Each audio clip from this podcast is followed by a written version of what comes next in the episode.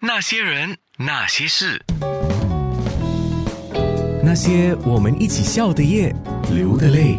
那些人那些事，Daniel Fuderi 的万荣上节目来。那你现在有开始在做吃播这个事情吗？在线上做秀是很多艺人或者是一些人在做的事情。那你做了一些什么呢？那你自己最关注的网上活动是什么呢？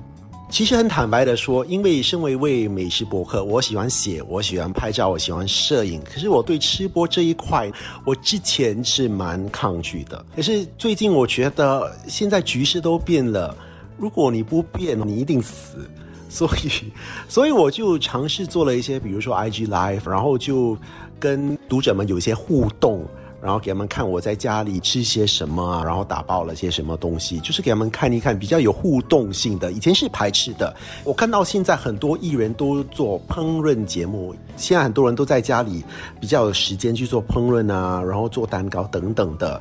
我目前为止还没有做这一块，可是我是愿意去尝试的，因为我家里的风炉是坏的。如果一切回到正常时段，我应该会开始去摸索这一块的。讲到美食博客，讲到外带食品，不管是吃的喝的，Daniel 有什么好介绍呢？有没有哪几家是想要特别推荐的吗？在说到推荐美食之前呢，我说以前呢，我们在推荐美食的时候，一定注重在食物的品质、味道。可是现在，我觉得在推荐美食的时候，一定要考虑到其他的因素。第一呢，它的网站容易不容易去点你要的东西，它容易 navigate，就是这样说。第二，它送到你家的时候会不会准时，会不会迟到，这些都是考虑的因素。第三呢，它是怎么去保温的，它的包装方面有没有下足功夫。所以刚刚我就叫了 N R C U，它整个包装真的是很 neat，我可以这样说吧，因为我我很怕叫汤的时候它。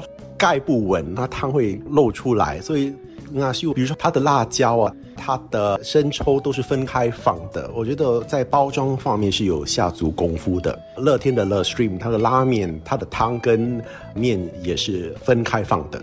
那除了食物的味道，发现很多餐馆最近都有做促销，所以对很多精打细算的听众朋友们，他们会想。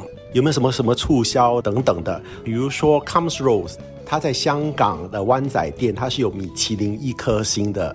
你可以叫它的药材汤，真的是滋补养颜，相当的便宜，六块八，它是 one for one，有两份的汤，你可以和家人分享，或者是如果你一个人独处的话，一个今天吃，一个明天吃，因为是汤可以收的。然后另外一个是 Love Fusion，它是在摩哈马烧登的一间。新开摩登的中式餐馆，它的海鲜烩饭，它里面有鲍鱼啊，有鱼啊，有大虾的海鲜烩饭，现在那么丰盛的材料才卖十九块九，它是减半价的，所以有些食客们要吃到好吃的，可是在价钱方面也会做一些考量的。